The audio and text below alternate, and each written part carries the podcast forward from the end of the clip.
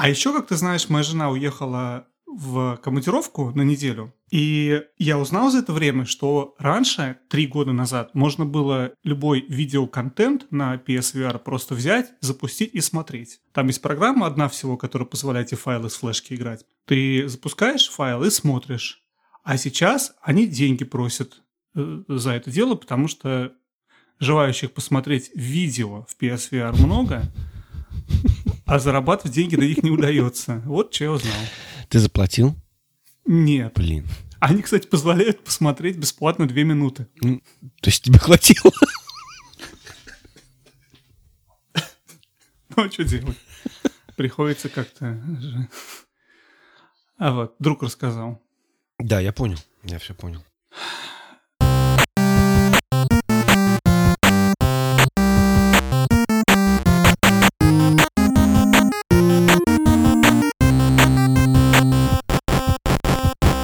Всем привет, с вами Женя Вадим и 26-й выпуск подкаста про игры. 26-й – это на 25 выпусков больше, чем я думал мы запишем. 16, 16 октября, если я не ошибаюсь, мы записывали первый выпуск в прошлом году. И вот так вот получилось, да, что мы записали еще 25 выпусков сверху.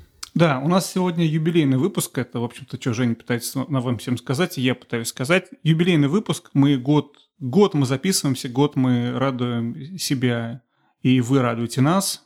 В общем, поздравляем нас и вас с тем, что мы уже год существуем на, на, на, этом, на этой планете. Еще я прошу прощения, я абсолютно больной, но я не мог пропустить годовщину, и поэтому обязательно решил прийти через силу, через расстояние, и вот, вот я здесь. Женя, ты подаришь мне подарок на годовщину? Я могу спеть песенку. Давай. Happy birthday to you. Нет, не надо.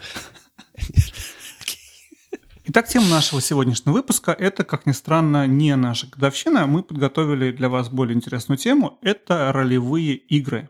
RPG, RPG, RPG. Не то, чтобы мы их сейчас будем устраивать тут. Эти ролевые... игры, как думают некоторые не наши Пошляки. слушатели. Да, мы, мы не из таких.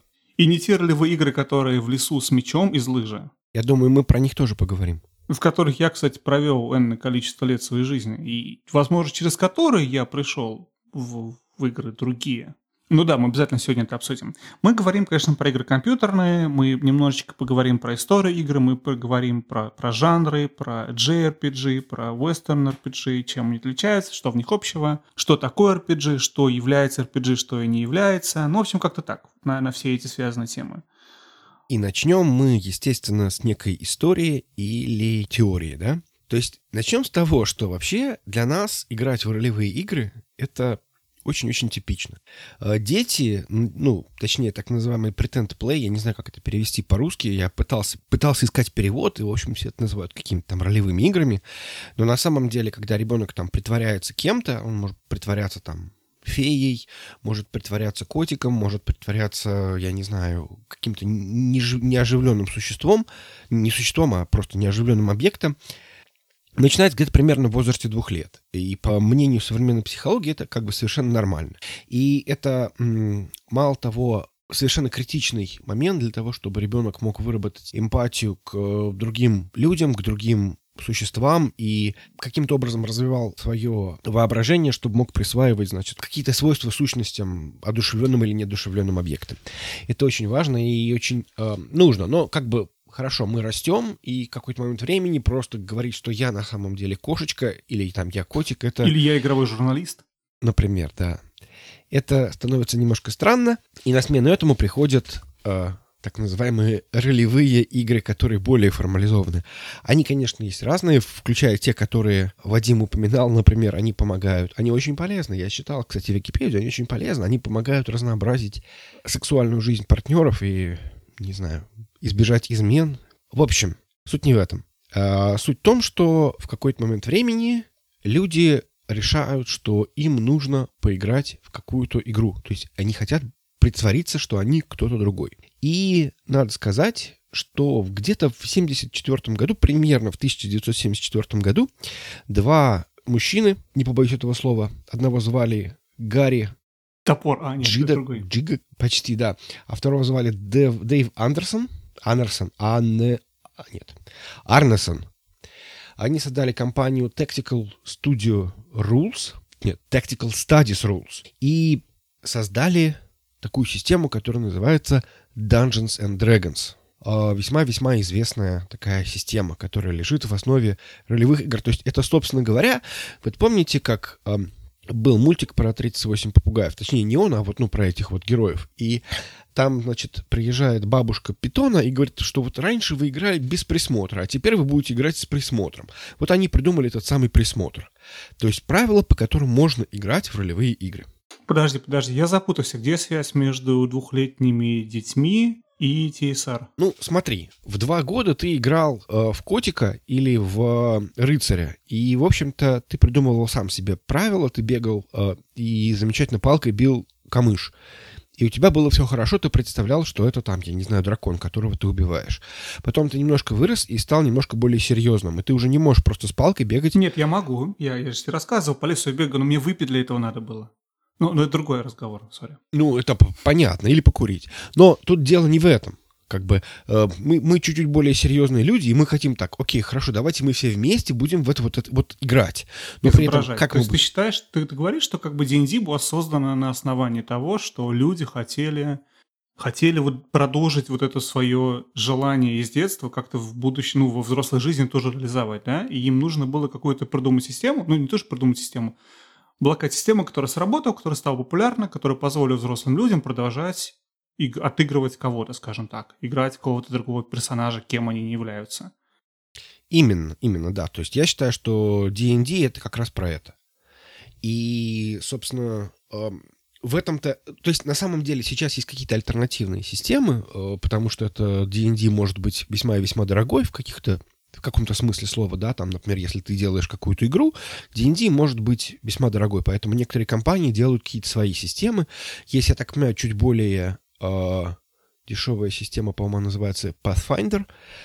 Э, есть, может быть, она не дешевая, не знаю, просто альтернативная. Есть какие-то самодельные системы, например, для Fallout традиционно используется система Special, но неважно, как бы D&D яви- явилась такой, как бы, первой ласточкой. Женя, знаешь, к вопросу у меня к себе тогда, потому что ты, опять же, чтобы было понятно слушателям, потому что Женя весь материал готовил, а я здесь такой, ну, на- какой, такой вопросы задаю и пытаюсь понять, как все это работает. Представляю интересы слушателей.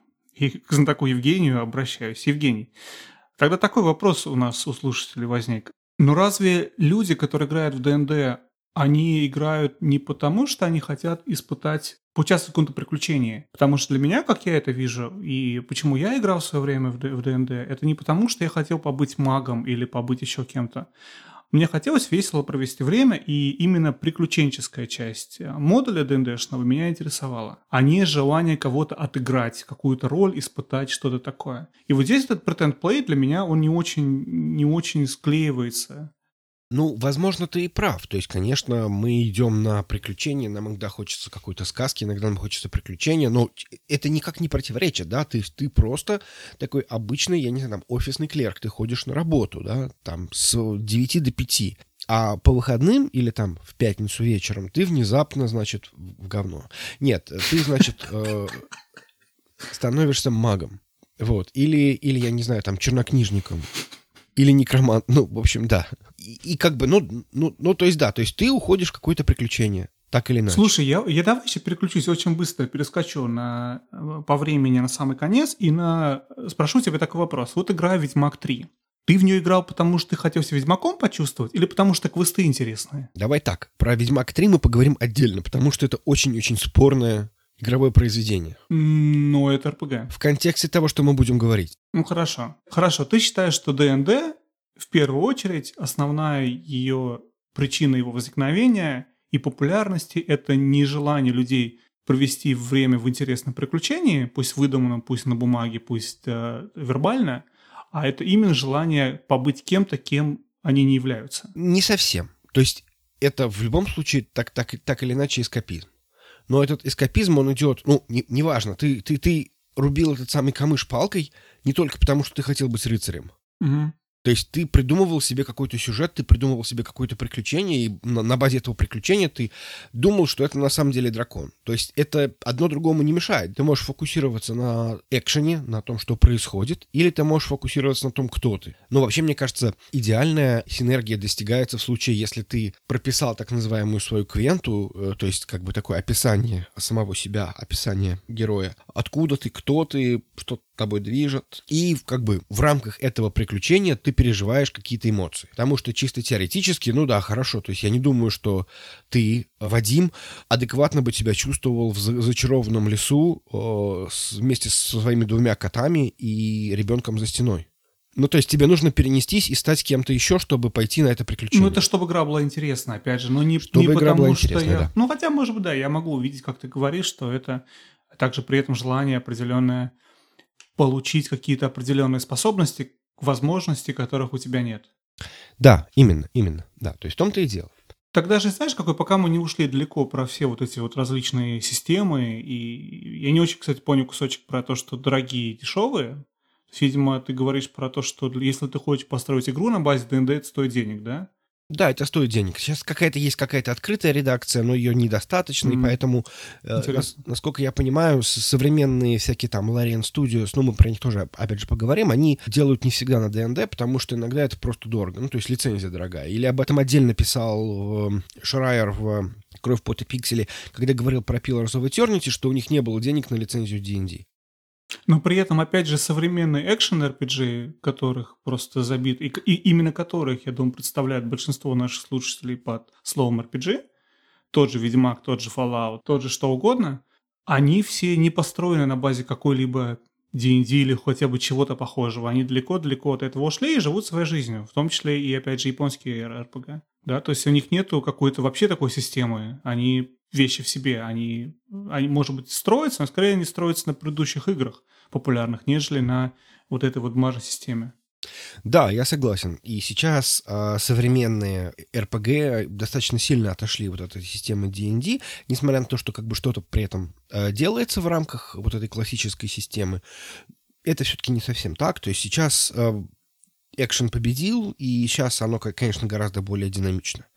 Но все-таки давай немножко окунемся в историю, да, что все-таки вкратце, значит, в 90-м году... Жень, Жень, извини, я хочу тебя перебить быстренько, пока ты не убежал опять дальше вперед. Да. Для тех слушателей, которые представления не имеют, о чем мы говорим, давай попробуем рассказать, что такое ДНД. Угу. Это игра словесная, в которой есть один человек, который отыгрывает роль так называемый Dungeon Master, он ведет игру. Он ведущий, он э, отыгрывает всех не основных игроков, он отыгрывает environment, он отыгрывает весь мир, он представляет собой э, интерфейс для взаимодействия с миром. Есть приключенцы, собственно, игроки, которые с этим ведущим общаются, и за счет этого общения общая игра и происходит. И игроки, опять же, как ты правильно сказал, отыгрывают различные персонажи. Например, один будет магом, второй будет воином, у них у всех будет описано, скажем так, профиль на бумаге, сколько у них есть э, силы, сколько у них есть интеллекта, сколько у них есть мудрости, еще какие-то параметры, которые, грубо говоря, влияют на то, могут они сделать действие X или не могут сделать действие X, когда это действие придется сделать. И игра проходит следующим образом. Dungeon Master может сказать, например, окей, вы все выдвинулись, идете в сторону леса, и тут вам навстречу выходит гном, и гном говорит, привет, приключенцы, зашли ко мне в лес, а ну давайте, раздевайтесь все и на первый, второй рассчитаетесь. Ваши действия. И дальше игроки говорят, ну, например, я отказываюсь раздеваться. Ведущий кидает кубик, по кубику он смотрит, какая цифра выпала, и в зависимости от каких-то правил определенных говорит, М, ты знаешь, нет, гном тебе сказал, что нет, ты будешь раздеваться, дружище. То есть, грубо говоря, таким образом происходит игра. То есть это постоянное общение между Dungeon Master и игроками. И вот эта картинка, что происходит, выстраивается в голове. И за счет этого она получается очень красочная и намного лучше, чем, возможно, может получиться, когда ты играешь в Ведьмака, и когда у тебя вот этот вот путь, он а, запрограммирован системой. Потому что ты общаешься с живым человеком, у тебя, в принципе, Dungeon Master, хотя у него и есть квесты, у него есть в голове план, как ты будешь проходить, но это человеческий мозг, он по определению в настоящий момент более развит, чем, чем любой компьютер, и поэтому он может тебе твою, твой модуль, твою игру повернуть э, в такую сторону, что всегда будет интересно. Неожиданно, и ты общаешься на человеческом языке без каких-то ограничений. Да? Вот как-то так. А теперь давай мы перейдем, наверное, в компьютерные системы, да, потому что я понимаю, что RPG вообще-то появились попытки людей, люди, которые играли в ДНД, скажем так, это были гики. Это были вот эти вот люди в универах с высшим образованием, большинство, я думаю, из них, которым нравилось так проводить время. И они, когда там все подросли, и там, когда начали, кто-то из них начал заниматься компьютерами, мейнфреймами, э, вот этими всеми огромными станциями компьютерными и писать программы на перфокартах, очень быстро они решили попробовать сделать то же самое, только на компьютере.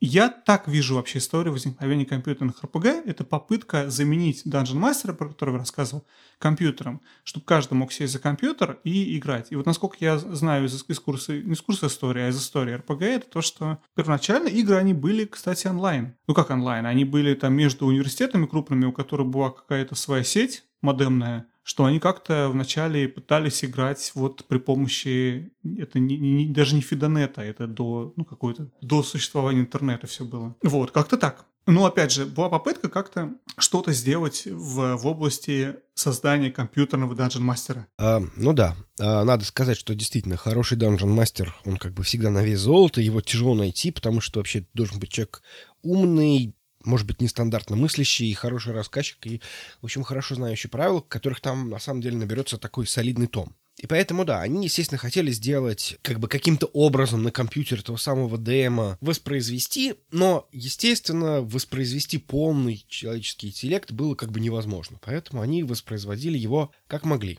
Самые, значит, первые реализации были э, вот этого D&D на мейнфреймах, э, PDP-10, Unix операционной системы, и датируются где-то примерно 70-ми. Э, ну, как бы в основном это переносы вот этих вот э, стандартных модулей из D&D, ну, какие-то, может быть, там другие настольные игры. Также, опять же, в 80-м году э, появляется игра, которая называется ROG, и которая сейчас очень популярна и породила отдельный жанр, э, который называется roguelike, который уже сейчас, может быть, даже наверное, не всегда может быть отнесен к RPG, потому что, ну, там есть, например, не знаю, Dead Cells, который, какой он к черту RPG, это просто такой платформер экшен. Или там, я не знаю, какой-нибудь там спеланки, что еще, может быть, Binding Isaac. Или даже, я не знаю, приключения в Хардстоун, который тоже, наверное, не совсем РПГ. Ну, идея, идея, идея того, что взяли они из Рога вообще, это, в общем-то, не сам... Не то чтобы Рог это РПГ. Рог это первая игра, по-моему, которая начала использовать вот эту процедурную генерацию или рандомную генерацию мира. И это то, что, в общем-то, не хватало РПГ, потому что, опять же, РПГ у тебя всегда это какая-то какая рандомность определенная. Ты вступаешь в мир, и ты волен делать какие-то действия. И окружение, мир вокруг тебя, он, в общем-то, все рандомен.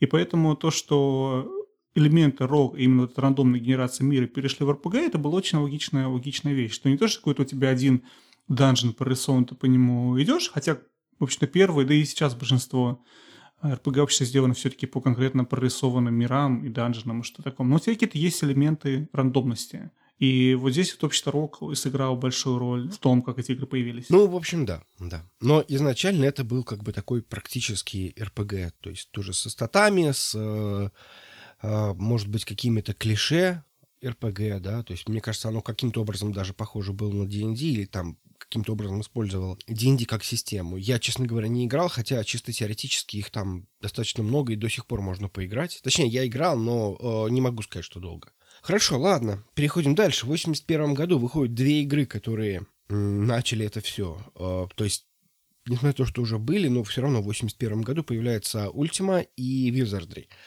Э, обе игры становятся очень-очень популярны. Это коммерческие игры уже. И чисто теоретически вот тут можно сказать, что эти две игры сформировали э, два больших-больших направления. Это компьютерный RPG, или также их потом можно было назвать западный RPG, WRPG, и восточный RPG, или, как их тоже зачастую просто под, под, под общую гребенку называют э, JRPG которые по преимущественно выходили на консолях. Подожди, стой, я запутался. А как обе же игры, которые ты называешь, это игры, игры западные, какое они имеют отношение к JRPG? А, ну, в общем, в Японии тоже были а, компьютеры, и кто-то, значит, играл в эти компьютерные игры и такие, о, а давайте мы такое же перенесем на консоли. Давайте мы сделаем такое же только для Nintendo Entertainment System. А, ну то есть речь о том, что на самом деле, то есть все-таки эти игры были основными, а просто кто-то пытался, ну, как же, японцы пытались как-то это повторить этот успех. Давай, перед тем, как говорить про японцев, давай все-таки много говорим про, про то, что это были за игры, и вот все связано именно с этим моментом. А ты имеешь в виду про Ultima и Wizardry? Про Ultima и Wizardry, да. Они были м, достаточно разные, но при этом очень-очень характерные. То есть Ultima — это был такой очень-очень простенько нарисованный человечек, который ходил по карте, встречался с какими-то случайными мобами и с ними там каким-то образом боролся. Был какой-то, так, я так понимаю, простенький сюжет, который, ну, в общем-то, предполагал некую мотивацию для того, чтобы двигаться дальше. Wizardry была еще проще. Wizardry, э, там сюжет был вообще очень рудиментарен, зато Wizardry была типа трехмерная. Ну, она была не совсем трехмерная, но это был какой-то вид от первого лица. И вот тоже, собственно... А Ультима, Ультима вид сверху, да? А ультим — это вид сверху, это такой человечек, который ходит. То есть то, что, в общем, чисто теоретически сейчас является чуть ли не... Точнее, то, что не являлось стандартом для, например, тех же самых японских RPG до... Я не знаю, до чего. Наверное, до PlayStation 1. Да и даже в PlayStation 1 уже э, всякие там Final Fantasy 8 еще, еще продолжает этот, этот, эту парадигму, что есть там некий мир, по которому ты просто очень ходишь так очень крупными мазками. Я, кстати, то, что я читал и слышал, это то, что на самом деле ни в одной из этих игр сюжета не было практически в принципе. И там, чтобы понять сюжет, ну как, вернее, там была предыстория, которая была не являлась частью игры, которую ты должен был прочитать в мануале перед тем, как в игру играть. Игра у тебя начинается с того, что, по крайней мере, та же, например, в Wizard, что ты вот находишься в этом псевдо-3D мире. 3D, опять же, это такое слово не очень хорошо подходящее под эту игру. У тебя на экране, на черном экране белыми линиями рисуется проекция лабиринта, скажем так. И ты можешь пойти налево, направо или прямо. Причем для того, чтобы это сделать, насколько я помню, это не кнопками это делать, ты должен был писать вперед, нажать Enter, и у тебя, грубо говоря, экран меняется на через метр, скажем так. Ты говоришь налево, и у тебя экран перерисовывается, тебе показывается, что ты видел бы, если ты повернулся бы налево. Э, графика совершенно рудиментарная, но при должном воображении можно представить, что ты путешествуешь по лабиринту и делаешь какие-то какие действия, встречаешь каких-то там врагов на пути и с ними сражаешься, чтобы потом в конце найти, я не знаю что, сундук, спасти принцессу, что угодно, что тогда делали в играх в это время. Ну да, в любом случае, даже такие простые игры каким-то образом э, зародили вот эту вот искру. И конец 80-х, начало 90-х считается таким золотым веком. То есть вот Ultima, появляется серия Might and Magic, в шестую часть которых Вадим очень долго залипал, как мы говорили об этом, mm-hmm. не очень давно. Mm-hmm. А, мало того, а, от них появились еще Heroes of Might and Magic, но это скорее спин да? То есть ну, такое. Ну, ты сейчас уже говоришь, Жень, про конец 80-х, начало 90-х, да? А Wizard и Ultima это начало 80-х, это за 10 лет до. Ну, это да, где-то примерно, да. Ну, там много чего было, но, в общем-то, это как бы само становление жанра. Мало того, если я не ошибаюсь, Wizardry начало развиваться, и Ultima начали развиваться очень динамично. Они выпускали чуть ли не по версии там в год или раз в два года. И как бы, ну, э, становилось все лучше и лучше. То есть, как бы серии, серия себя установила, там какие-то были спин там появился Ultima Underworld. Я, честно говоря, э, несмотря на то, что я готовился к выпуску, я не могу сказать, что я конкретно разобрался в э, хитросплетениях серии Ultima. Wizardry продолжает выходить до сих пор. А подожди, а ты не играл в Ультиму? В Ультиму я особо не играл. Блин, я играл в несколько ультим. Ну, помимо того, что играл в Ультиму онлайн, я играл в Ультиму, боже мой, ни один номер не помню. Восьмую, седьмую, пятую. Но тут надо отметить, на самом деле, интересный момент, что тогда в 80-х, опять же, мы понимаем, что это игры на компьютерах. Компьютеры – это не то, что было в каждом доме. Это скорее, опять же, начало 70-х, когда они только появились. Это игры для научных сотрудников, можно сказать, у людей, у которых есть доступ к компьютерам на работе, и, опять же, скорее всего, это институты. Это те же люди, которые играли в ДНД. Именно поэтому это стало популярно, потому что им нравится ДНД, а тут игра с компьютером может то же самое делать. Ну, давай мы не будем да, углубляться в психологию, да, что чисто теоретически это все ботаники, которых там пинали э, спортсмены, и они такие все. А вот если бы я был магом, если бы а я был... я не это говорю. Я говорю, что, что это определенная аудитория, которая эти игры поразила и ради которой они делались. В отличие от японцев, которым эти игры понравились и которые решили, а давайте-ка мы переделаем все нафиг, и вместо сложной клавиатуры, в которых надо написать вперед, назад, влево, мы сделаем что-то под систему Famicom, которая есть в каждом доме в Японии и скоро будет в каждом доме в Америке. Ну да, да. На самом деле там все несколько сложно, что первая RPG на консоли появилась еще на Atari 2600 в 82 году, но как-то не особо взлетела. Самая первая RPG японская еще была до популярности, ну, точнее, как бы во время популярности Ultima. Но суть в том, что появилась большая-большая игра, которая называлась Dragon Quest. Она проявилась, появилась в 86 году, вышла на Famicom, правда, ее еще немножко портировали на MSX. От Ultima произошел, э, и мало того, он, кстати, так и не стал популярным э, в западных странах, но при этом безумно популярен на родине был. И как, как мы вот выяснили, да, с тобой, мне тоже очень сильно удивило, что создатель Юди Хори — это чуть ли не главная звезда японского геймдева сейчас, да, то есть это человек, который создал Dragon Quest, и он является чуть ли ну вот, то есть вот он гений, ну хотя может быть, конечно. Не такой, как Адима, конечно не такой, как Адима, но вот его там всячески там зовут, видимо, на телевидении. Я слышал какие-то страшные истории, что когда выходит Dragon Quest, новый Dragon Quest, то люди, там куча японцев берут себе там какие-то больничные выходные и играют в этот самый Dragon Quest прямо на выходе. А еще Юди сделал Хроно Триггер, мой любимый Хроно Триггер. Поэтому я его, конечно, тоже отчасти люблю. Смотри, здесь на самом деле важно рассказать сок истории, потому что для меня это было большое открытие. Я понял, чем отличается JRPG и западный RPG. И это оказалось не тем, что здесь графика анимешная и здесь там боевка такая. Здесь именно фундаментально то, что одни росли из ДНД и из попытки сделать Dungeon Master и, и делалось для гиков, а вторая именно делалась как коммерческий продукт для простого японца, который с завода пришел домой, взял приставку, которая ровно дипад и две кнопки А и Б, и ничего больше там нету. И нужно всю вот эту сложную структуру ДНД, в которую пытались воплотить в Ultimate Wizard, переделать на эти кнопки. И это был большой челлендж для, для авторов этих игр.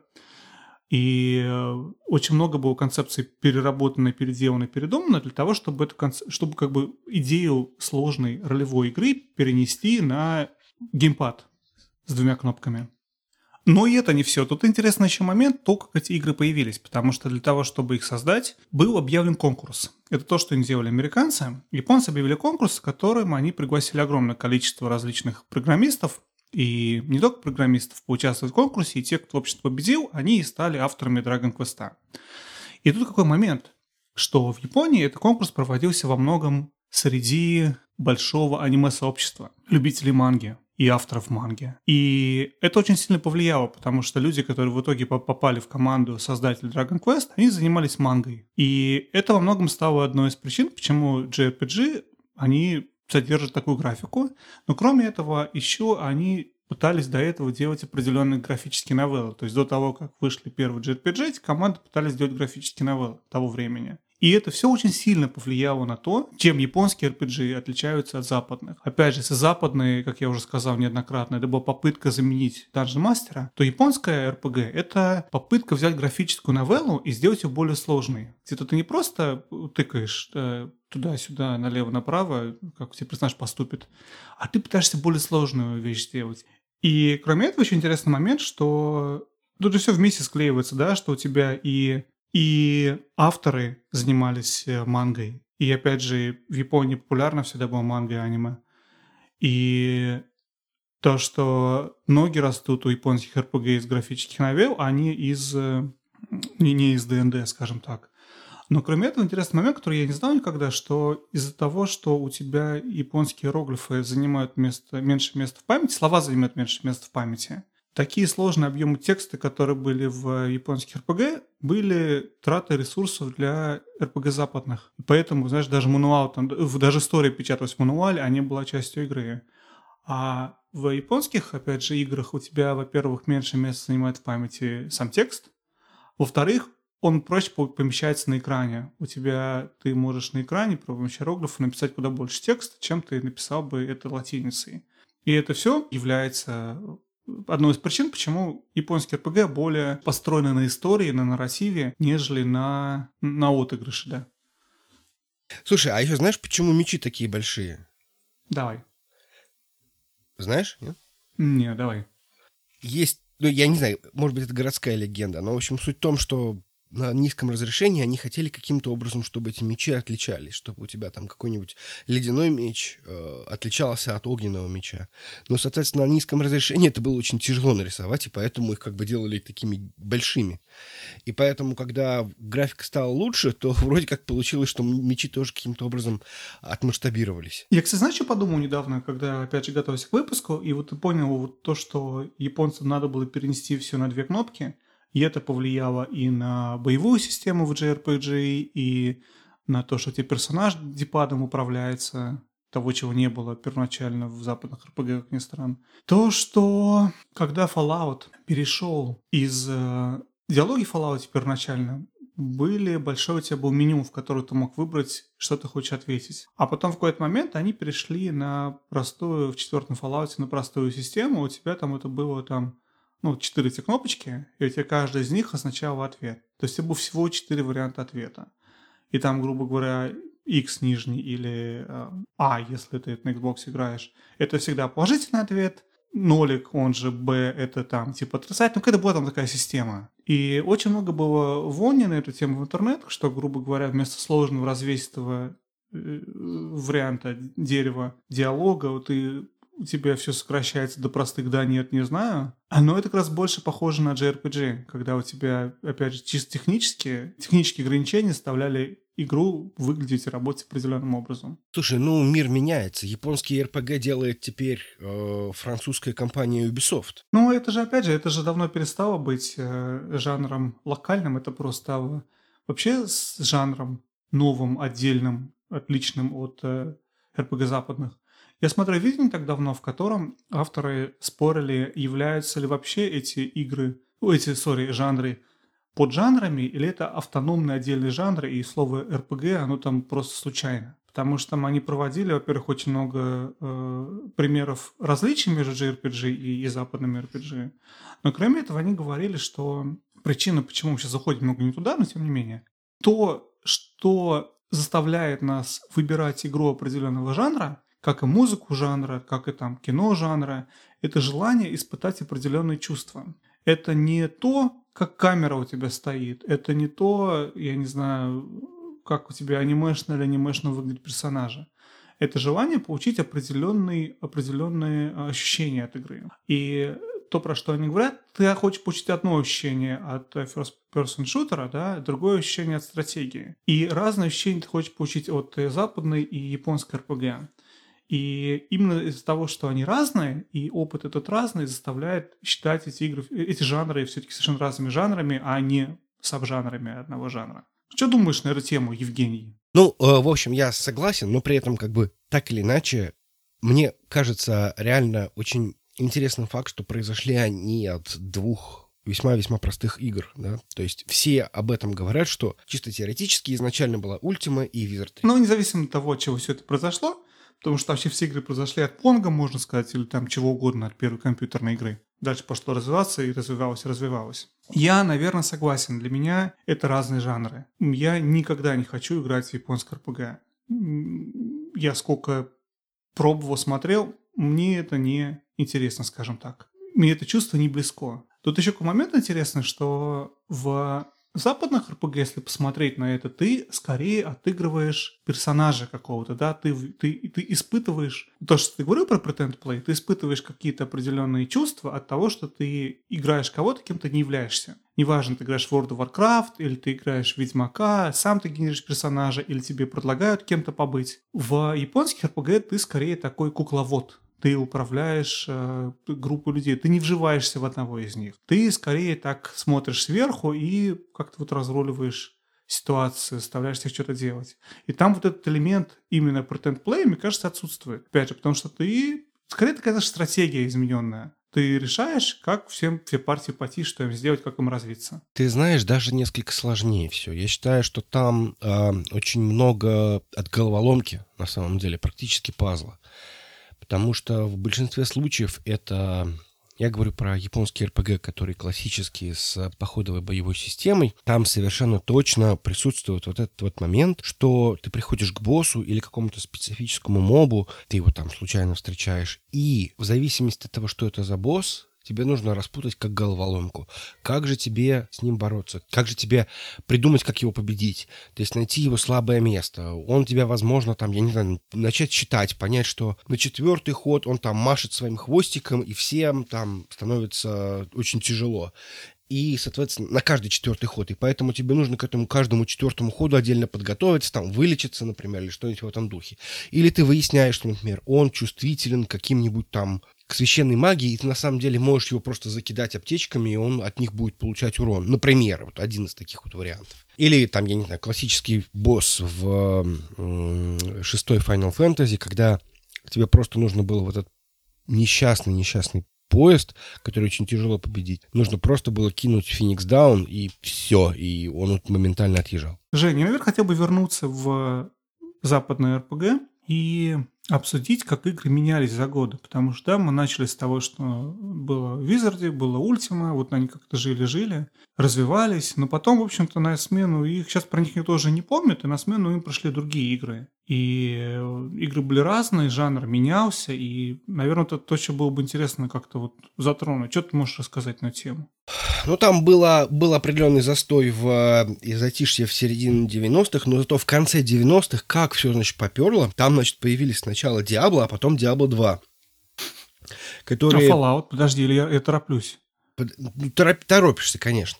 Вот. То есть, ну, опять же, в 90-е почему в середине затишье было? Все играли в Doom, в Думец и в, во всякие там шутеры Неправда, не соглашусь. Я смотрел недавно, э, опять же, видос какой-то на эту тему про топ-16 игр, топ сколько-то игр под Супер uh, Nintendo, то есть это какой 94-95 год или какой 92 год это был. Я не помню, когда был Супер Nintendo, но, в общем, грубо говоря, середина, да, 90-х. И там 70% игр, которые в топе, это RPG. Да, но мы же про западные RPG говорим. Ну да, совершенно верно. Но не потому, что все играли в Doom, а потому, что в тот момент все играли в JRPG. Они были популярны. Может быть, может быть. Но конкретно на компьютерах все играли в Doom.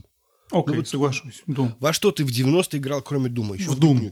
В Doom. И в Nukem. И в Warcraft. И в Doom. Первый или второй. Блин, Warcraft. Или Command Conquer. Red Alert. Или не Red Alert. Ну, в общем, вот это ну, вот. Ну, кстати, стратегии, да, были популярны, я думаю. Стратегии да, да, и да. FPS. Так вот, и Значит, в конце 90-х появляется Diablo и Diablo 2, уже потом, да, которые просто берут и фактически притаскивают, не поймешь, то ли, то ли экшен, то ли RTS, такую какую-то механику, и они берут вот эту вот систему со статами, таким вот гриндом из RPG. И несмотря на то, что их как бы не считают да, прям настоящими РПГ в том плане, что ну как же, ну какой что отыгрыш. Ну, точнее, как бы есть, но э, суть в том, что там, конечно, не такая большая, не такой уж большой сюжет. Я помню, в первом Диабло этого сюжета не было фактически вообще. Ты пришел в деревню, тебе рассказали бы тут вот плохо все. Там вот дьявол поселился в церкви, ты спускаешься на первый уровень, на второй, на третий, и так до девятого там или до какого там. Никогда не поверишь, я играл в первый Диабло сегодня. Я должен был тебя перебить, чтобы сказать это. А, молодец, хорошо. Ну, я, я, я, я как-то, я, я же не соврал тебя по поводу сюжета, да? Совершенно нет. Вот так все и было, да? То есть, и потом, когда ты на девятом уровне там, или на каком-то там тринадцатом убиваешь этого дьявола, тебе говорят, ну ты молодец, ты убил дьявола, теперь, значит, тут мир пришел. Это был весь сюжет Диабло. Даже, мне кажется, для Ультимы и Визардри это было слишком мало. Но неважно. Помимо всего прочего, появились просто два столпа, столпища я бы так сказал, RPG. Это э, компании BioWare и Black Isle Studios. И они, значит, стали делать одни и те же игры. Я вообще не очень понимаю, как у них там это все получалось. Вроде чисто теоретически две конкурирующие студии. Но, значит, они делали... Black Isle делала первый и второй Fallout. Первый и второй Baldur's Gate делала BioWare. При этом Planetscape Torment делала Black Isle и Icewind Dale тоже делала Black Isle. Но при этом Baldur's Gate, Planetscape Torment и Icewind Dale — это все одна и та же, чисто теоретически, одна и та же э, вселенная. Мало того, я вот сейчас играю в Baldur's Gate, и они каким-то образом друг на друга ссылаются. То есть там, например, встретил кого-то, мне говорят, а ты откуда? Говорит, а я вот ищу э, Королевство Невервинтер. А я из а я там... игры. Вообще из другой игры, да. А я там, я там типа из Icewind Dale, не из игры, а это Icewind Dale и... Локация. Это локации, да. То есть и Baldur's Gate это тоже, в общем-то, город. Во вселенной, вселенная называется «Забытые королевства», или как они там называются? А, Forgotten Realms. Да. Жень, да. для себя вопрос не для слушателей. Стоит покупать на Switch Baldur's Gate? А, это очень сложный вопрос. Игра действительно... Потому что вышла, вышла же прям вот, да? Прям вот недавно, неделю назад. Да, да, да, да. Я про нее, конечно, сегодня хочу поговорить э, чисто теоретически, у нее есть очень большое достоинство, вот, точнее, не то, что достоинство, вот в ней больше, чем где бы то ни было, чувствуется вот этот самый pen and paper. Даже описание предметов, оно происходит в рамках вот, вот этой терминологии ДНД, вот эти кубики, то типа про, происходит проверка 1D6, то есть как бы тебе нужно через чисто теоретически даже, наверное, каким-то образом в это погрузиться.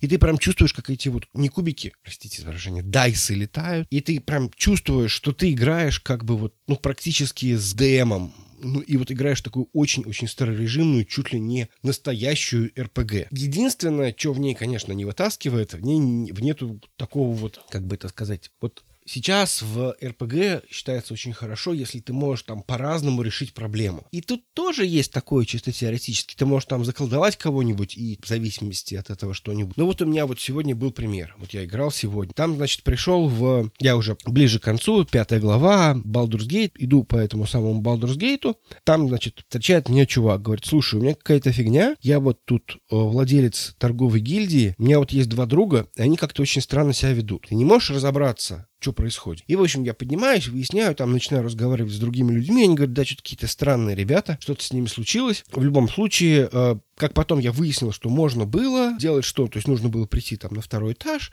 покопаться в столе, тебе нужен был для этого вор, чтобы каким-то образом взломать э, замок. Я так понимаю, что других вариантов нет. Я не придумал, как можно было по-другому решить. Взломать замок, значит, на столе, открыть, там взять письма, в письмах прочитать, что они действительно доппельгенгеры, или как их там называют. И, значит, там эти письма показать заказчику, и в связи с этим уже устроить, там как-то с ними разобраться, победить этих злых и неприятных людей.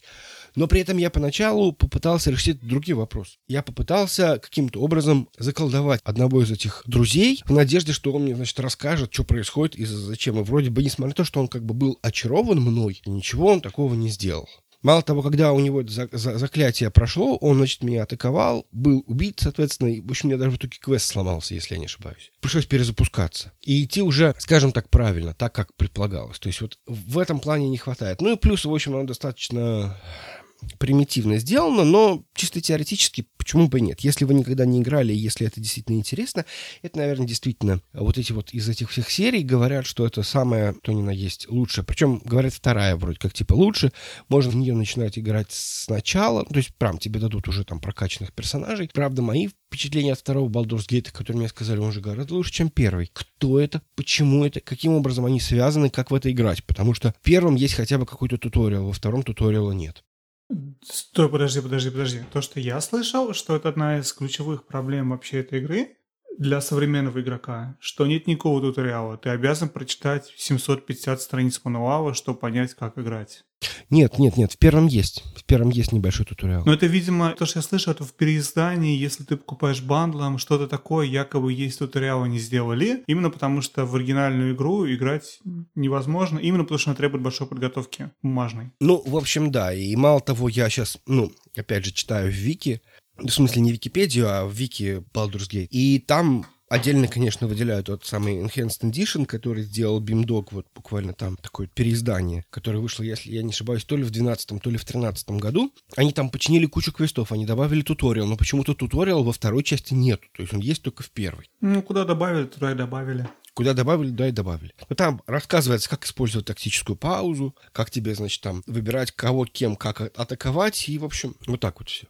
Но еще то, что я слышал, что одна из проблем, опять же, игры, а, это вот отсутствие информации, отсутствие понимания того, что нужно делать, она еще заключается в том, что некоторые действия ты совершенно не понимаешь, как сделать, и тебе нигде игра это не объясняет. И это не то, что догадаться, что нужно этого очаровать, а это сделать. То есть нужно было знать, что тебе понадобится такой-то персонаж, чтобы пройти вот такой-то кусок. Я же не знаю, сколько это правда или нет, но, грубо говоря, ты обязан проштудировать мануал, ты обязан разобраться, как что работает, и все равно ты можешь упереться в то, что где-то ты пройти не сможешь в принципе, потому что ты что-то где-то не сделал. Я, насколько понимаю, там нету никаких вот этих, вот, знаешь, знаков вопроса с персонажами, чтобы понять, что в этот квест можно взять а этому отдать, а здесь еще что-то. Понимаешь, что можно убить NPC, которому квест надо сдавать или взять. И там куча таких да, вещей, которые да. в современных играх не делаются давно. Ну, в какой-то мере, да. Сейчас такое не делается в современных играх, но в этом плане, конечно, вот эта свобода, она в какой-то мере радует. Но, с другой стороны, она не всегда аккуратно сделана. Ты прав. То есть иногда ты чувствуешь, ну как бы, ну что ж так вот как-то взяли и сломали. Взяли и сломали непонятный квест. То есть если ты взял это в NPC и убил, у тебя внезапно сломанный квест. И это действительно не очень, не очень приятно, и я так понимаю, что какие-то вещи, вот как раз Бимдог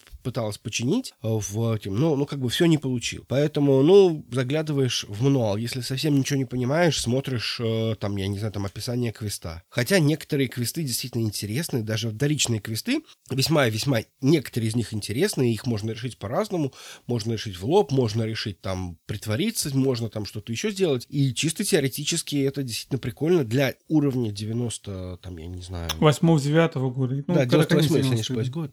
Да. То есть это действительно такой как бы очень большой момент. Поэтому, опять же, не знаю. То есть мне было очень интересно поиграть в Baldur's Gate. Я постоянно, я все детство слышал, там, я не знаю, всю жизнь слышал это, это название. Я его почему-то еще очень сильно путал с Broken Sword. В Broken Sword я поиграл. Очень люблю этот квест, но это вообще не то. И настало время выяснить, что такое Baldur's Gate, и его закрыть этот гештальт, и получилось, в общем, на самом деле неплохо. Я почти 50 часов уже проиграл в эту игру. О, фига себе. Давай закончим с 90-ми, давай перейдем уже в 2000-е, в наше тысячелетие. Что было? Ой, там много чего было. Там был... Э, ну, там на самом деле, конечно, грустные истории некоторые произошли. То есть, во-первых, BioWare сделала мой любимый Neverwinter Nights, сделала Knights of the Old Republic, одну из RPG по Star Wars, который многие очень-очень сильно любят. А потом в конце, значит, сделали еще Mass Effect и Dragon Age, которые мы прям вот буквально в прошлом выпуске поминали. Black Isle закрылась, вместо нее открыли студию Obsidian. Они почему-то сделали, опять же, непонятно, они сделали вторую часть Neverwinter Night и Knights of the Old Republic. Я не понимаю, как. Это какая-то конкурирующая студия, которая почему-то делает вторую часть игры, которую делала другая студия. Совершенно непонятно. Но при этом они сделали Fallout New Vegas. Они сделали уже в десятые годы, они сделали Pillars of Eternity, первую и вторую часть. И вот буквально в эту пятницу выйдет The Outer Worlds, который выйдет везде и, собственно, относительно неплохие оценки поставил. Ну, в общем, я ее даже уже поставил. Ее можно установить. Это какая-то очень смешная ситуация. Ты можешь игру поставить, но запустить мы тебе не дадим потому что не время еще. То есть я вот так вот раска... раскатал сегодня с утра, значит, губенки, значит, поставил, думаю, сейчас запущу, сейчас, сейчас поиграю. Нет, нифига. Мне сказали, too early, слишком рано. Потерпи, пожалуйста, пацан, до пятницы. А в пятницу вот, пожалуйста, хоть прям с утра. Но, опять же, в 2000-е годы появляется очередной столб ролевых игр компания Bethesda. Ну, на самом деле, они появляются даже в, раньше, они появляются там в середине 90-х, они сделали весьма успешный Daggerfall, но в начале нулевых безумно популярный Morrowind, потом они покупают, делают Fallout 3, они его купили, я вот не знаю, от кого они его купили, то ли ну, от Inter- Interplay, то ли от Obsidian. Да, это там, там, Жень, там было одна в другой, там вот так, внутри так. Там... Ну вот да, там, там все пере, переплетено наискосок классик. Вот, поэтому они делают третий Fallout, и сейчас это вот у них два таких столпа. Это The Elder Scrolls и Fallout. Ну, столпами, Женя, они были, наверное, рад. Сейчас это просто две коровы, из которых можно доить, пока получается, но уже получается плохо. Ну да, две коровы у них ну, есть. Ну, слушай, ну Скарим, Скарим хороший. А, подожди, Скарим это не современный. Я говорю про сейчас, а не в 2000... Ну каком году вышел Скарим? В 12 11 Слушай, ну Skyrim тоже, знаешь, это тоже ретро-игру не назовешь. Ну, не то, чем занимается Bethesda сейчас. Bethesda — это сейчас Blades на iOS, где ты можешь покупать сундуки. Это Fallout 76, где ты теперь за 100 долларов можешь купить какую-то подписку с возможностью играть с друзьями на своем сервере. Это Ура! куча интересных способов монетизации. Но это не, не RPG, наверное, уже. А еще в конце 2000-х появляется Kickstarter. И внезапно все эти люди, которые раньше делали эти компьютерные RPG, они приходят и начинают, значит, на Кикстартере делать какие-то продукты. То есть тот же самый Obsidian делает Pillars of Eternity, через Kickstarter. Larian Studios, э, который делала серию Divinity, сейчас делает Divinity Original Sin в первый и второй тоже через Kickstarter. Два или там три человека, которые ушли из BioWare, сделали The Banner Saga тоже через Kickstarter. Но... А я хочу рассказать, почему, кстати, потому что крупные паблишеры денег не дадут, потому что денег на этих ваших РПГ типа Pillars of Eternity не заработаешь, потому что это не то, что продается. Продается GTA, продается Call of Duty, продаются большие, масштабные, со взрывами, чтобы было понятно любому школьнику. А вот это вот, где ты видишь сверху, управляешь командой приключенцев, это скорее уже такой, не то чтобы нишевый рынок, но это рискованный рынок. И, и поэтому RPG вот такие вот, как все, которые ты перечислил, они в больших студиях сейчас не очень выходят. И именно поэтому Bethesda сейчас не делает Fallout 7 с видом сверху, хотя может. Никто не запрещает Bethesda сделать тот Fallout, который все фанаты оригинального Fallout ждут все эти 20 лет. Им мешает то, что они деньги хотят там заработать работать. Потому что вот Убики перевыпустили третьих героев на iPad, и их купили 5 человек. Хотя если ты проведешь опрос, а вы хотите, ну, до этого, чтобы можно было в героев ваших любимых на iPad играть, количество желающих было бы просто зашкаливающее. А когда все это реально вышло и деньги стали за это просить, желающих казалось не так много, потому что рынок нишевый. Это вот как мы с тобой, ностальгирующие ретро-геймеры, которые готовы за старую игру или за игру похожую на старую игру деньги заплатить. Опять же, с масс-маркета денег ты за этот свой Neverwinter Night не получишь уже. Вот поэтому эти игры выходят на Кикстартере. Как-то так. Да. Да. Но при этом Larian Studios делает Baldur's Gate 3. Не BioWare, а Larian Studios. Ну, именно потому что, я тебе говорю, потому что масс-маркету это не нужно. Но были в наши дни пример успешных РПГ. Сам их знаешь. Это тот же Вичер, да, который мы сегодня с тобой вспоминали. Да. И, кстати, я думаю, что Вечер дал такой новый пинок популярности РПГ. Именно поэтому сейчас Киберпанк одна из самых ожидаемых игр следующего года. Потому что РПГ снова есть. РПГ снова на седле, и они снова пытаются что-то делать. Большое спасибо полякам за это. Но, в общем-то, жанр не умер, жанр продолжается. Но это, опять же, не то классическое РПГ, как э, другие игры, которые мы сегодня упоминали. Это вот такое экшен-РПГ который уже даже, наверное, и не РПГ, и тут мы можем перейти в другую угу. что РПГ, что не РПГ. Но перед тем, как перейти, давай мы все-таки немножечко в трех словах про японский РПГ. А то мы обсудили с тобой Dragon Quest, главнейшую игру. Кстати, ты сказал про...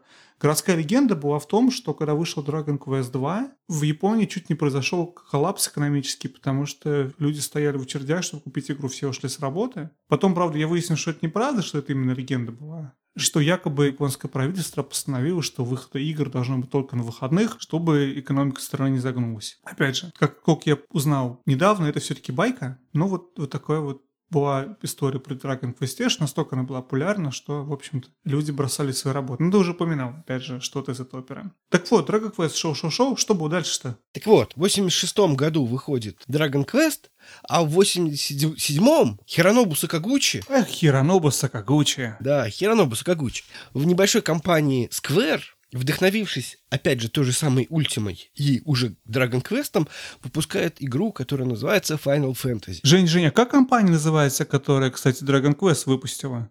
Она называется Enix. Где ты слышал это название? Ну, ты продолжай. Да, то есть потом, в какой-то момент времени, две компании, одна называлась Square, другая Enix, слились в радостном экстазе и стали делать все это, соответственно, вместе. То есть они как-то, несмотря на то, что они друг у друга каким-то образом воровали идеи и даже конкурировали поначалу, была, например, коллаборация под названием Chrono Trigger, когда звезды и того, и того, значит, и из Square, и из Enix собрали команду мечты и сделали RPG мечты. Это представляешь, как себе в 80-х или в 90-х или не знаю, когда какой-нибудь Microsoft с Apple стали бы одной компанией, микро Apple. И вот мы жили бы сейчас в мире, в котором это была бы одна компания. Угу. Ну так продолжай. Представляешь, если бы, например, Microsoft выпускала бы Internet Explorer для компании Apple. Да. А я такое, даже мы даже стояло такое. Ну да ладно, продолжай. Я шучу, конечно, она выпускала. Или, или офис. Вообще невероятно. Или даже офис, да. Или, например, можно было бы на компьютерах Mac запустить Windows. Или бы Apple выпускала бы iTunes под Windows. Или Safari, например. Жень, давай дальше. Так вот, Final Fantasy, как ни странно, в отличие от Dragon Quest, очень сильно взлетела на Западе и сделала просто очень сильно популяри... Популяри... популяризовала жанр. Ты, кстати, в курсе, что пытались Dragon Quest пробиться как-то в Америке? Ты знаешь, в курсе этой истории, да? Что они пытались прокачаться, совершенно безуспешно. Да. Оказалось, что имя Dragon Quest принадлежит, знаешь кому? Кому? Короче, он принадлежит компании с названием м- что-то типа TSR, что-то такое. А, типа она принадлежит этим Wizard of the Coast или там кому-то. Да, да, да, да, да, да. Ну, так нет, тогда, тогда еще TSR. Ну, короче, грубо говоря, да, и там или Wizard, или TSR, кому-то из них, в общем, и оно принадлежит, и поэтому они могли выпустить как Dragon Quest, и они вышли в Америке под названием Dragon Warrior. И, ну, никто это не покупал. Потому что этим консольным геймерам того времени, которые купили NES, чтобы в Марио играть, разбираться с этим сложным миром RPG было невозможно. Поэтому Nintendo пошли на потрясающий шаг. Они начали... Знаешь, вот это прям я чувствую, знаешь, как вот, вот, вот сейчас все такое же происходит. Они начали давать игру бесплатно, если ты подписывался на журнал Nintendo Power. И подписка стоила что-то там порядка 20 баксов, а игра сама по себе стоила 60 баксов. Ну, примерно такой, такой порядок цен. Мгм. И, грубо говоря, получается супер выгодно, что за 20 баксов получаешь годовую подписку на классный, крутой, популярный журнал про твою любимую систему, плюс еще игру. Немножечко помогло, но не помогло. И одна из причин, почему не помогло, это уже супер популярный на тот момент в Америке Final Fantasy. Ну, там сложно. Final Fantasy... Там тоже придумали много приколов. Там, например, как известно, Final Fantasy 6 вышла в Америке под названием Final Fantasy 3. И когда ты покупаешь Final Fantasy 3, тебе нужно отдельно уточнять, что же это за игра, потому что это может быть две разные игры. Но, однако, уже начиная с седьмой части все там как-то стабилизировалось, и седьмая Final Fantasy, которая та самая известная, с Клаудом, и вот то, что выйдет этой весной, это та самая как бы, ну это уже, правда, в век PlayStation 1, и она прям реально завоевала сердца западного игрока. Но, мало того, еще в середине 90-х случилось еще очень большое, которое до сих пор является очень сильно популярным. Компания уже Nintendo выпустила свою RPG под названием Покемон. Я думаю, ты скажешь, что выпустила RPG про Марио, потому что я сегодня тоже играл, кроме Diablo, Diablo чуть поиграл. Я играл сегодня в а, Super Mario RPG на SNES Classic. Но да, покемон, было такое дело. Покемон это классическая такая как бы японская РПГ с, со статами, с прокачкой, с э, там... Это, наверное, странно считать это РПГ, но, наверное, это действительно это самое, что ни на есть настоящий РПГ, по крайней наверное, мере. Для, ну, опять же, для, для JRPG там все довольно похоже, там классическая боевка. Да, да. и прочее, прочее. Но тут опять же надо понимать, что покемоны стали популярны, потому что они были выпущены на идеальной для этого платформе. То есть такая маленькая игра, в которой ты можешь играть очень маленькими э, порциями. На первой... Первый геймбой был, интересно, портативной консоли, да? Да, на самом первом геймбое. А еще можно играть с другом. Через провод. С другом кабелем соединился играешь с другом. Вот. А еще можешь Game Boy, кстати, тоже кабелем соединять и тоже играть. А, Ну да. я не понял. Окей. Ладно. Мы на серьезных щах. Ну что ты прям сразу? Так, хорошо, да, я думаю, что популярность Game- э, покемонов это именно, именно платформа, которая, которая очень хорошо работала для такой игры. Ну да, покемоны стали супер популярными и, в общем, тоже продвинули жанр дальше. Что происходило вот, наверное, в последние годы? Я смотрел видос 2012 года про JRPG не так давно, которые рассказывали о том, что сейчас, говорил автор, Конечно, жанр уже практически умер, и никаких игр, в общем-то, не выходит. Но мы надеемся, что, грубо говоря, там выйдет скоро Нинакуни, и вот Нинакуни-то, в общем-то, покажет всем, что жанр JRPG все еще жив. Что заставило меня задуматься, что я вот не знал, что он как-то там умирал, вот что с ним происходило, мне кажется, выходит игры во все и выходит. Что на самом деле происходит сейчас, что было 10 лет назад, вот последние 10 лет? Не, ну, продолжает выходить также параллельная серия, которая выходила тоже с незапамятных времен, там всякие там Shin Megami Tensei, и я, правда, в них не играл, там выходит Персона, и как бы чисто теоретически, ну, как бы Персона вот, пятая кстати, всего, да. сколько там всех этих игр было. То есть чисто теоретически, конечно, жанр каким-то образом существует, оно имеет свою фан-базу, эта фан-база никуда не девается, и для них продолжают что-то делать. Особенно это было популярно во всяких вот, э, как Пока Nintendo была совсем мобильная, это было прям хорошо играть. Там, они пересдали все Final Fantasy, там выходили какие-то... Ну, в общем, если вам нужно найти там самые лучшие 10 JRPG для, 3, для 3DS, вы там типа найдете 25 миллионов видео, 25 миллионов статей, и при этом каждый будет давать отдельный, то есть отдельный список, э, практически не пересекающийся. Не, ну я шучу, но суть в том, что их на самом деле достаточно много. А еще, ну, надо от- отдельно отметить, да, что Final Fantasy 15 это уже не классическая японская РПГ, это уже экшен РПГ. То есть там уже бои вот эти вот не походовые, там уже ты прыгаешь, бегаешь, вовремя кнопки нажимаешь. Что отчасти, конечно, немножко роняет вот это вот ощущение РПГ. Ну, то, что я, кстати, тоже где-то посмотрел или услышал, И я в, в, в этом согласен полностью, потому что для меня боевая система JRPG – это самая слабая ее часть. Потому что история – это очень интересная. История очень хорошая во многих RPG, которые я пробовал играть. История мне нравится. Боевая система, в которой ты выбираешь пункты меню, она какая-то, не знаю, не цепляющая. Может быть, потому что я не фанат, было бы я фанатом, я бы любил бы эту боевую систему. Опять же, я был рад услышать в какой-то передаче, в которой сказали то, что ну вот самая слабая часть это комбат. Комбат, э, слава богу, сейчас уходит в прошлое, и современные JRPG уже, грубо говоря, таким комбатом не обладают, потому что, в общем, это было техническое ограничение, которое стало частью, частью жанра, но, слава богу, можем от этого избавиться. Что ты думаешь про комбат JRPG и насколько ты считаешь, что он действительно основополагающая для жанра э, составляющая? Я не думаю, что он основополагающий, и, безусловно, его каким-то образом можно было бы менять, и его меняют, и слава богу, мне очень нравится, что оно каким-то образом развивается, но при этом зачастую это он гораздо более разветвленный, гораздо более интересный, нежели все эти боевые системы в, ну, таких как бы более классических РПГ, где фактически в случае с западными РПГ, в случае такими традиционными РПГ, это фактически сравнение двух чисел. Здесь тоже сравнение двух чисел, но опять же, я говорю, то есть ты каким-то образом пытаешься подстроиться под своего противника, пытаешься найти слабое, слабое звено, у тебя там, соответственно, ты можешь там каким-то образом попытаться пробить комбо, да, там какое-то, условно говоря, там определить, там первым персонажем определить слабое, э, там, прощупать сенсором, там, слабое место у какого-то конкретного э, моба, там, вторым его, там, каким-то образом сломать ему броню, третьим, значит, персонажем что-то еще сделать. И это во многом определяет твою партию, ты как бы привязываешься там, о, какой, какой полезный у меня там вот этот вот товарищ, какой у меня вот этот вот полезный, вот этот вот. А вот тут я придумал, что вот пока вот этот вот драгун какой-нибудь, там есть такая традиционная э, роль или традиционный класс в, э, ну, например, в том же самом Final Fantasy, он там типа бьет через ход, и вот это там типа пока он зависает в воздухе, можно это использовать, потому что ты, условно говоря, лечишь всех, он в воздухе, он не попадает, или там по нему не может попасть маги. То есть в этом плане боевая система, она зачастую очень и очень раскидистая, которая несмотря на то, что она пришла вот из этих двух кнопок и одного дипада, она не, не означает, что она простая. И то есть, мне кажется, она зачастую даже сложнее и местами интереснее, чем то, что есть в западных РПГ. По крайней мере, вот мне совершенно точно сказать, что мне нравится боевая система в Baldur's Gate, я не могу. Ну, то есть ты, ты просто приходишь и начинаешь бить всех подряд.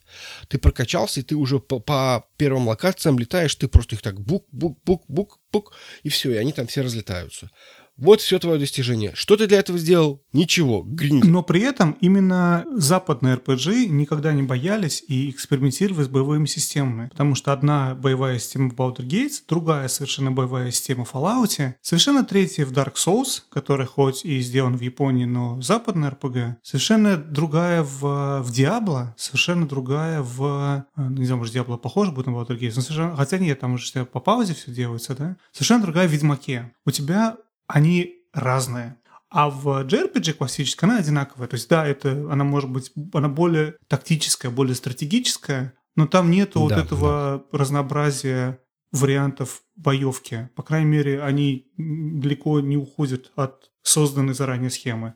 То есть, да, вот это появляются дополнительные сложности, развивается то, как это работает. И, опять же, я, наверное, считаю, что все-таки это основополагающий элемент э, JRPG. Для меня это то, потому что для меня то, из-за чего я JRPG не люблю. Может быть, Final Fantasy 15 не JRPG. Может быть, это все-таки западный RPG, выпущенный в Японии, как и Dark Souls.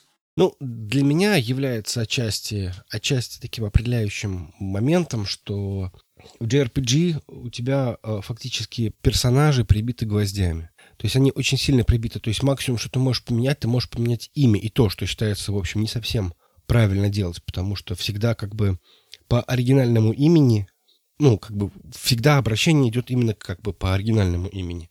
И, соответственно, в, в этом смысле слова JRPG позволяет рассказать какую-то очень такую сложную историю, у тебя есть какое-то взаимо... какое-то взаимодействие между персонажами в той же самой партии, что зачастую невозможно в случае с э, западными РПГ, потому что, ну, как бы, ну, ты не знаешь, кто у тебя будет в партии.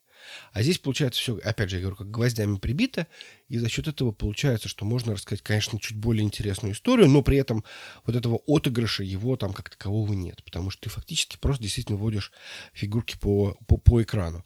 А в случае с западными РПГ я предполагаю, что я там смогу выбрать пол, там... Ведьмака. Класс, да. Ведьмака. Ну, Ведьмак это отдельно. Имя Ведьмака. Ведьмак это отдельная история, но при этом э, в случае с Ведьмаком тоже есть отыгрыш. Ты можешь либо играть такого больше мага, ты можешь делать там, я не знаю, танка. Или считается, что, как канонично рассказывали, что стеклянная, стеклянная башня, или как она там называется, да, то есть когда ты сильно бьешь, но при этом откидываешься с одного удара или там с двух ударов. Вот, то есть суть в том, что э, в случае JRPG у тебя вот этого всего развития, его на самом деле не так много. Но зато у тебя получается чуть, может быть, более разветвленный сюжет. Жень, что мы думаем про онлайн-игры, про мульти MMORPG? Это развитие западных RPG или восточных, я не знаю, есть ли японские? Ну, конечно, есть. есть. Рагнарёк онлайн или там линейка, это же JRPG онлайн? Я не знаю, линейка японская или нет. Я знаю, что есть 14 Final Fantasy. Сначала был 14 э, сначала был, господи, 11 потом был 14 которые были э, онлайновыми MMORPG. И сейчас все 14 нахваливают. Там вышел Shadowbringers, который, кажется, Shadowbringers или как он там, который все прям говорят, что прям отлично, отлично и все замечательно. Но я, опять же, я не... Наверное, знаешь, какой вопрос, Жень, сори, перебиваю. Есть возможность также провести разницу между JRPG и западными RPG в мире онлайн-игр? Как ты думаешь? А, не знаю. Ну, убирая, убирая вопрос, кто как анимешно выглядит. Да, я понимаю, это глупый, глупый вопрос. А, не знаю, не знаю. У меня нет простого ответа. Но опять же, слушай, вот ты играл в World of Warcraft. В World of Warcraft есть четыре типа серверов, как известно. Да? То есть есть PvE, PvE, PvP, есть так называемый RP, PvP и RP, PvE да, то есть вот в этих mm-hmm. RP ты должен отыгрывать именно роль, да, то есть это вот именно как бы ролл-плей.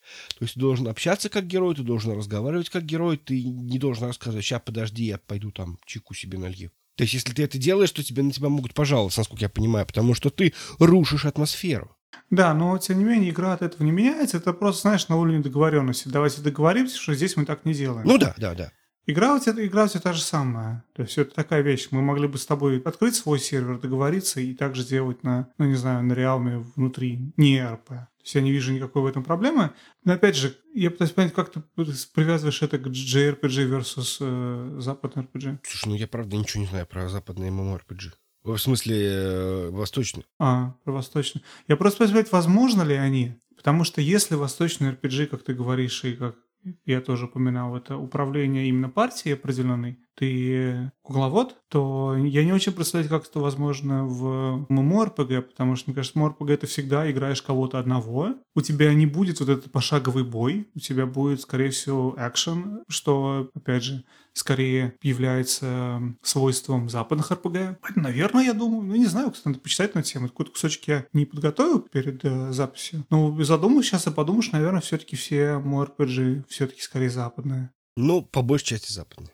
Жень, а говоря про вот эти вот критерии, что являются западные или не западные, что не является, вообще вопрос такой очень-очень сложный, потому что вот ты сказал, что Ведьмак это не совсем RPG. Почему Ведьмак считается RPG, а, например, тот же Assassin's Creed Odyssey, я вспомню его не просто так, а потому что ровно год мы говорим про Assassin's Creed Odyssey в этом да. подкасте, который очень похож на Ведьмака на самом деле во многим, очень пытается им быть, но он не является RPG насколько я понимаю. Надо посмотреть описание, насколько я знаю, а нет. Или, например, а, мой любимый Days Gone, про который я готов вообще отдельный выпуск теперь записать. Мне есть очень много что про него сказать. Возможно, в следующий раз, потому что э, мне хочется сделать трехчасовой выпуск или четырехчасовый. Он не является RPG, хотя тоже у тебя там все вот такие-то внешние атрибуты, у тебя есть квесты, у тебя есть прокачка, у тебя есть какие-то определенные варианты прохождения заданий. Слушай, ну, я соглашусь, что, во-первых, у нас сейчас, по-моему, любая, в любой игре есть прокачка. Ну, в какой нет. Удивительно, даже в пятой GTA, в GTA никогда не было прокачки, тут в пятую GTA притащили немножко эту прокачку, правда, наверное, так немножко черти что сбоку бантик получился,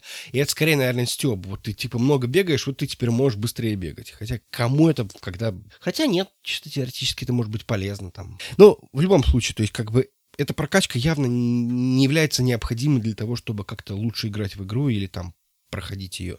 Вечер, конечно, Ведьмак, это РПГ только по какой-то, я не знаю, внешней форме, да, то есть это экшен РПГ, у тебя очень тоже прибитый гвоздями персонаж, да, у тебя есть статы, причем самое интересное, статов-то у тебя не так много, ты просто берешь какие-то специальные abilities, да, какие-то специальные умения, которые позволяют тебе так или иначе вести себя, играть больше как-то по своему вкусу.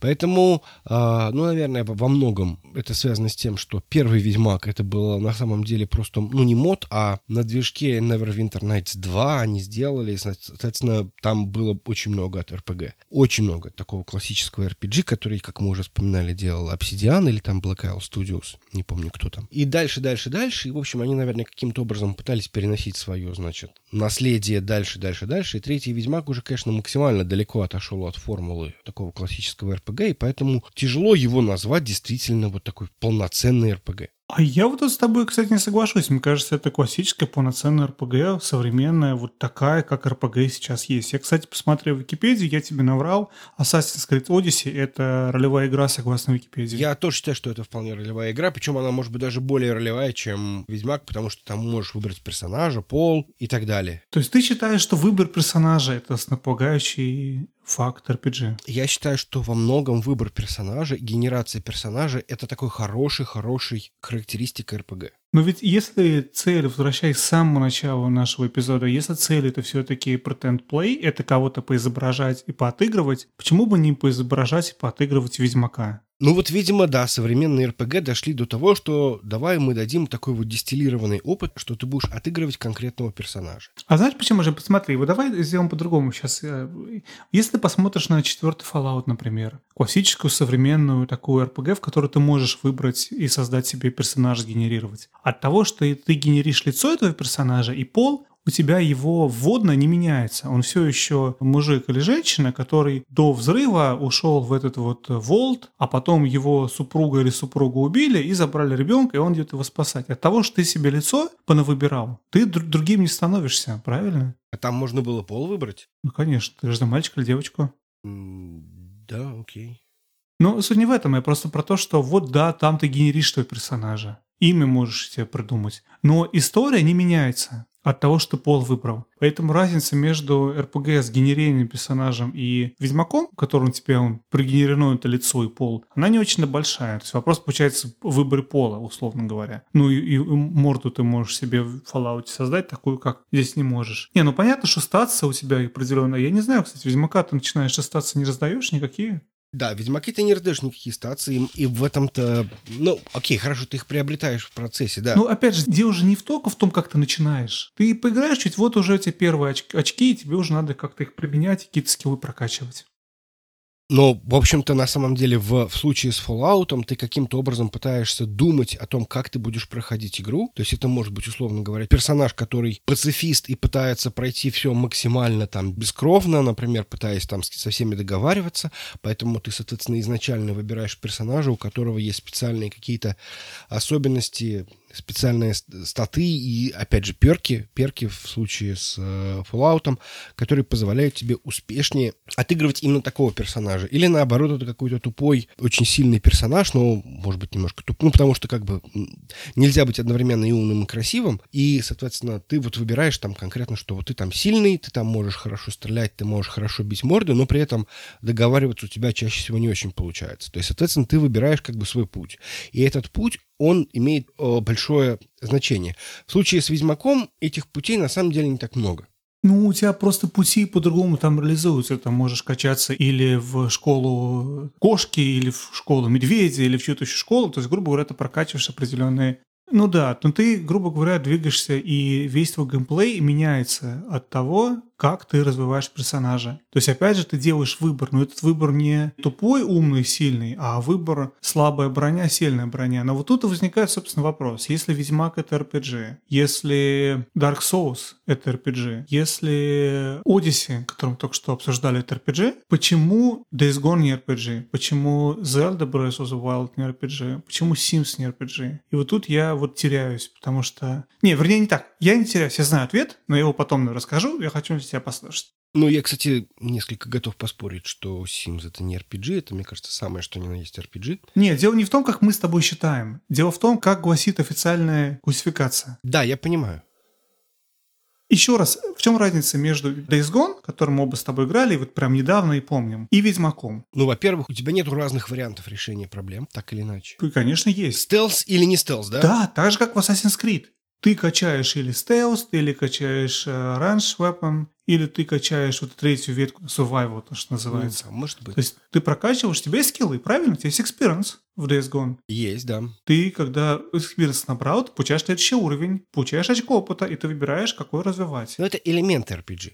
Хорошо, почему это не RPG? А я вот не знаю. Ну, ты знаешь. Нет, не, верь, я знаю, но я хочу, хочу с тобой поспорить, подожди. Ты думаешь, почему это не RPG? Почему официально не считается это RPG, а Assassin's Creed считается? Хотя с точки зрения, опять же, прокачки, прокачка и там, и там рудиментарная. Выбор скиллов и прокачка оружия. Ты более крутое оружие получаешь. Вот они совершенно идентичны. Ну, наверное, чисто теоретически ты можешь пройти игру без этой самой прокачки. Это, как бы, наверное, наверное, имеет большое значение.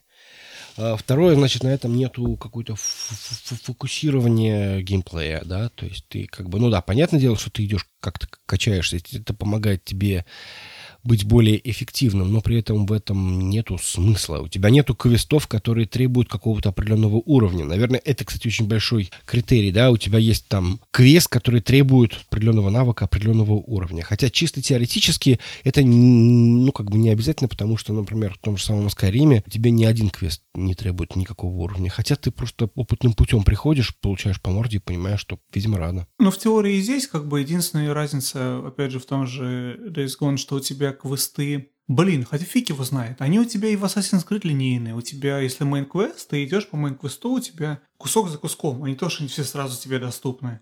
И в принципе, если в Days Gone ты мог бы прийти в какие-то более сильные локации с более сильными фриками, ты не, не смог бы ничего сделать с ними. Потому что ты недостаточно... Или Орду тебе надо было бы вынести, да?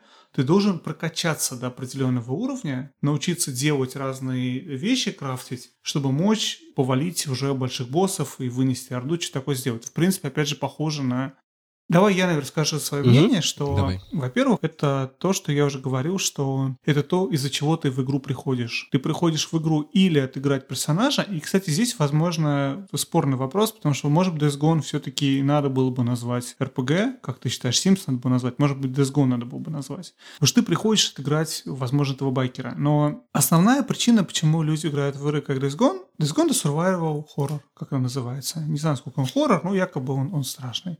И люди и, и приходят в эту игру, чтобы именно повыживать в, в таком ужасном мире. Не поотыгрывать байкера, а именно повыживать. А вот когда ты приходишь Ведьмака, ты приходишь поотыгрывать э, Ведьмака. Опять же, это спорное утверждение, но вот, вот одна из причин, возможно, почему. И вторая, это связано с этим, это что является, ты про это правильно сказал, с тобой согласен, что является в игре доминирующим. То есть, да, элементов очень много, но доминирующий элемент в Days Gone — это survival horror. Доминирующий элемент в Sims — это э, строительство домика и раскрашивание обоев. Даже не, не, не прокачка персонажа. Доминирующий элемент в Ведьмаке — это все-таки для вас есть открыт. Это, видимо, именно прокачка и прохождение этих квестов. Слушай, есть очень много людей, которые играют в Sims, которые ненавидят строить домики, и они занимаются тем, что они фактически отыгрывают... То есть там, например, квест из серии... Вот, кстати, Катаку делала серию, а, там такой челлендж называется «Черная вдова». Там, когда, условно говоря, твой персонаж должен, женского, значит, полу должен там, убить шесть э, мужей или там сколько там мужей. Причем от каждого нужно завести ребенка или что-то вот в этом духе. Ну, то есть это как бы критерий того, что это муж. Ну, не просто так. Но это не определяющая игру квесты, правильно? То есть это не то, чтобы 95% людей покупают игру, чтобы играть в черную вдову. Слушай, ну, а с другой стороны, люди приходят, они покупают Skyrim, и они занимаются тем, что они становятся кузнецом и пытаются там каким-то образом, образом подружиться с гильдией воров. Я понимаю. Я то, что пытаюсь сказать, что у игры есть определенное, какое-то определенное настроение, какой-то определенный м- опыт, который они хотят, чтобы игроки получили. И геймплей строится вокруг этого основного опыта, и это то, что они пытаются сделать. То, что в игру можно играть по-другому, то, что можно Мгм. прийти в GTA и не играть ни во что, кроме гольфа там, это не значит, что это игра про гольф. Да, совершенно точно. да. Это не делает Да. эту игру гольф-симулятором, понимаешь? Вот, вот это, это пытаюсь сказать, что есть у игры основной какой-то этот самый. Кто-то может играть по-другому, но, опять же, игра делается не для этого. И вот поэтому Days Gone survival horror, потому что ее авторы делали survival horror. А Assassin's Creed это RPG, потому что авторы делали RPG. Опять же, кто, кто дает эти, эти ярлыки? Скорее всего, сами авторы. Как-то игру свою объявляют, заявляют. Они говорят, а у нас платформер, а у нас RPG, а у нас э, симуляция жизни. Ну вот, да, Как-то нет, я, я согласен, что во многом это как бы ярлыки, и опять же, я считаю, что так или иначе RPG это, наверное, чуть ли не самый главный жанр компьютерных игр.